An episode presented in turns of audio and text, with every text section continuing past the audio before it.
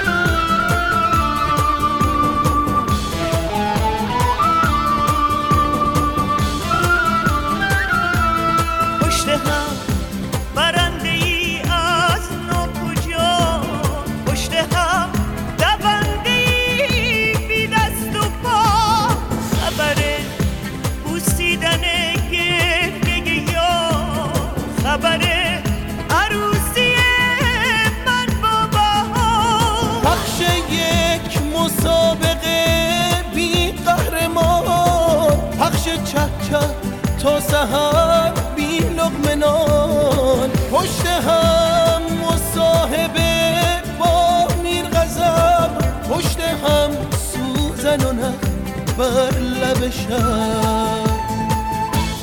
تو فقط مبارک و خوش خبری از همه گلخونه ها.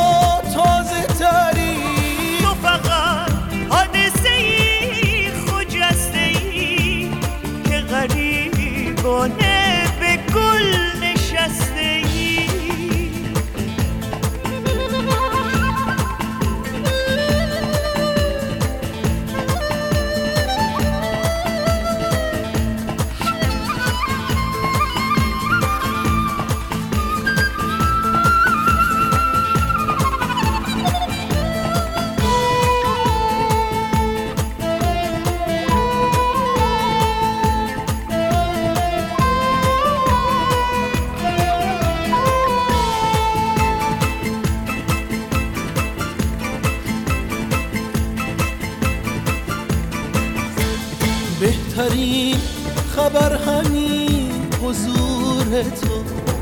خبر حادثه عبور تو. پخش یک گزارش از خنده تو. بغز تو پرواز پرکنده تو. پشت هم زیر قیافت موج و صدر پیش تو ستاره ها آخر صف پشت هم نمایش دیدار ما. من و تو بارون پشت شیشه ها. تو فقط مبارک و خوش خبری از همه گلخونه ها تازه تری. تو فقط